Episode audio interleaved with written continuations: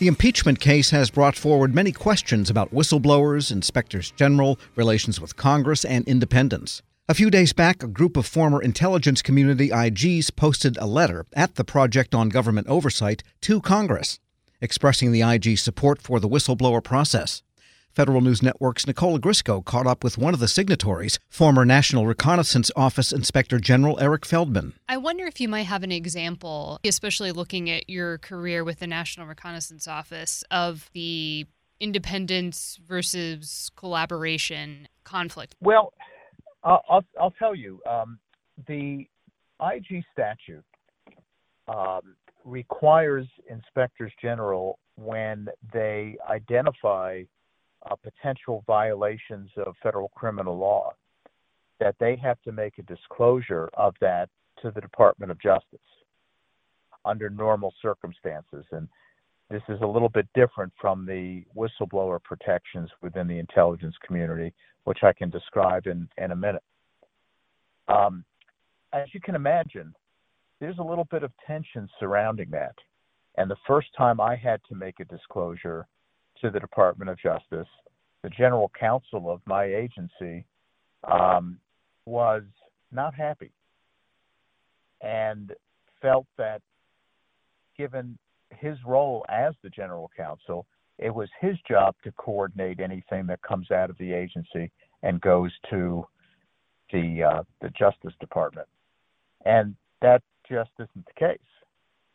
So there was quite a lot of tension uh, surrounding that as to who did I really work for. I had another instance going back uh, a few years uh, at the Defense Intelligence Agency where we were doing a review of a particular intelligence asset, um, a um, an aircraft, uh, which I can say overseas, and we found instances where let's say that that aircraft was not being used in uh, for its intended purposes, and there may have been uh, some personal use of that aircraft. Uh, I was called to testify in front of the Senate Intelligence Committee to give them the results of that review, which they had requested. I provided the results, um, the facts as they were, and before I even got back to my office, I was summoned into the director's office and read the Riot Act and asked, What did you tell them? Um, in a uh, in a rather threatening voice. Um, and when three star generals speak loudly at you, you tend to uh, to listen. And I was a much younger man at the time, and I frankly was a, a bit intimidated and I had to think quickly on my feet to figure out how to respond to that. What did I tell them? And my answer was, I told them the truth. What else would you suggest I should have done? And that completely diffused the situation. Because when it comes down to it, either you're going to tell the truth to the oversight committees that have a right to the truth, or you're going to lie. And there really is not much gray area in between. But I wonder from your perspective, what is different about disclosing something, being a whistleblower, perhaps in the intelligence community, as compared to someone else at another agency? Well, first of all, the um, in all the agencies, uh, whistleblowers, uh, someone who identifies themselves and who the inspector general identifies as a whistleblower has certain protections um, under uh, various statutes. In the intelligence community, it's even more critical that we protect whistleblowers. So, the Intelligence Community Whistleblower Protection Act was put into place to prevent exactly what we saw with individuals like Edward Snowden.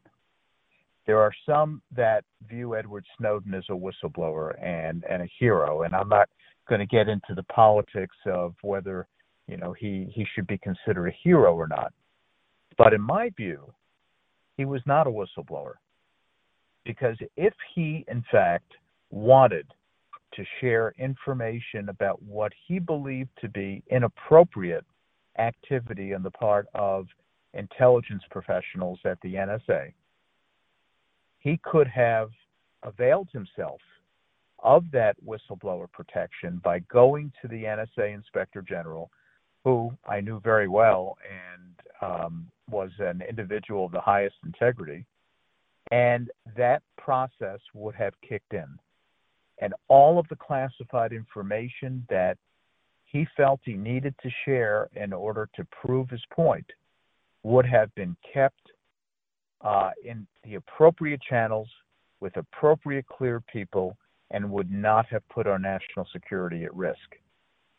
Ultimately, Snowden decided that he was going to release classified information to journalists uh, instead of going the appropriate route and protecting it.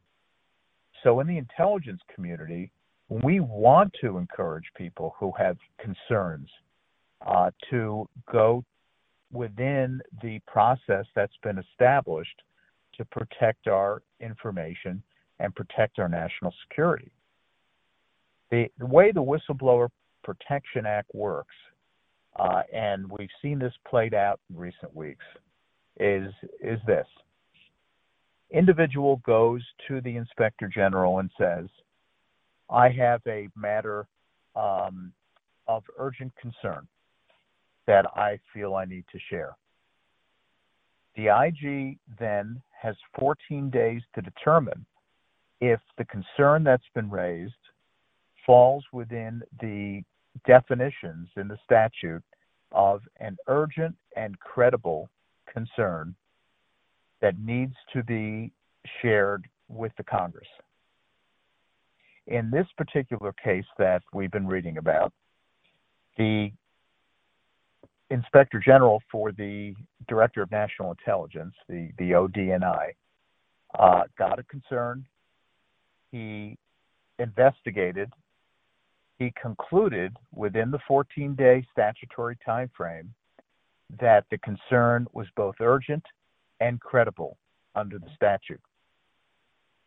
So the next phase of that is he shared that, uh, got it ready for transmittal to the oversight committees and sent it to the head of the agency, which in this case was the acting director of national intelligence. The acting DNI or the head of an agency under the whistleblower protection provisions has seven days to transmit that concern to the chairman and ranking member of both oversight committees. That is the agency head's only role, only responsibility is to transmit that urgent and credible concern to the Hill, not to take it to the Justice Department, not to take it to the anywhere else in the executive branch, but to send it to the Hill. And in this case, the acting director of national intelligence decided not to do that, to do a bunch of other things, which we've read about, which is contrary to the statute. Eric Feldman is former National Reconnaissance Office Inspector General, speaking with Federal News Network's Nicole Ogrysko. We'll post this interview at federalnewsnetwork.com slash Federal Drive. Subscribe to the Federal Drive at Apple Podcasts or Podcast One.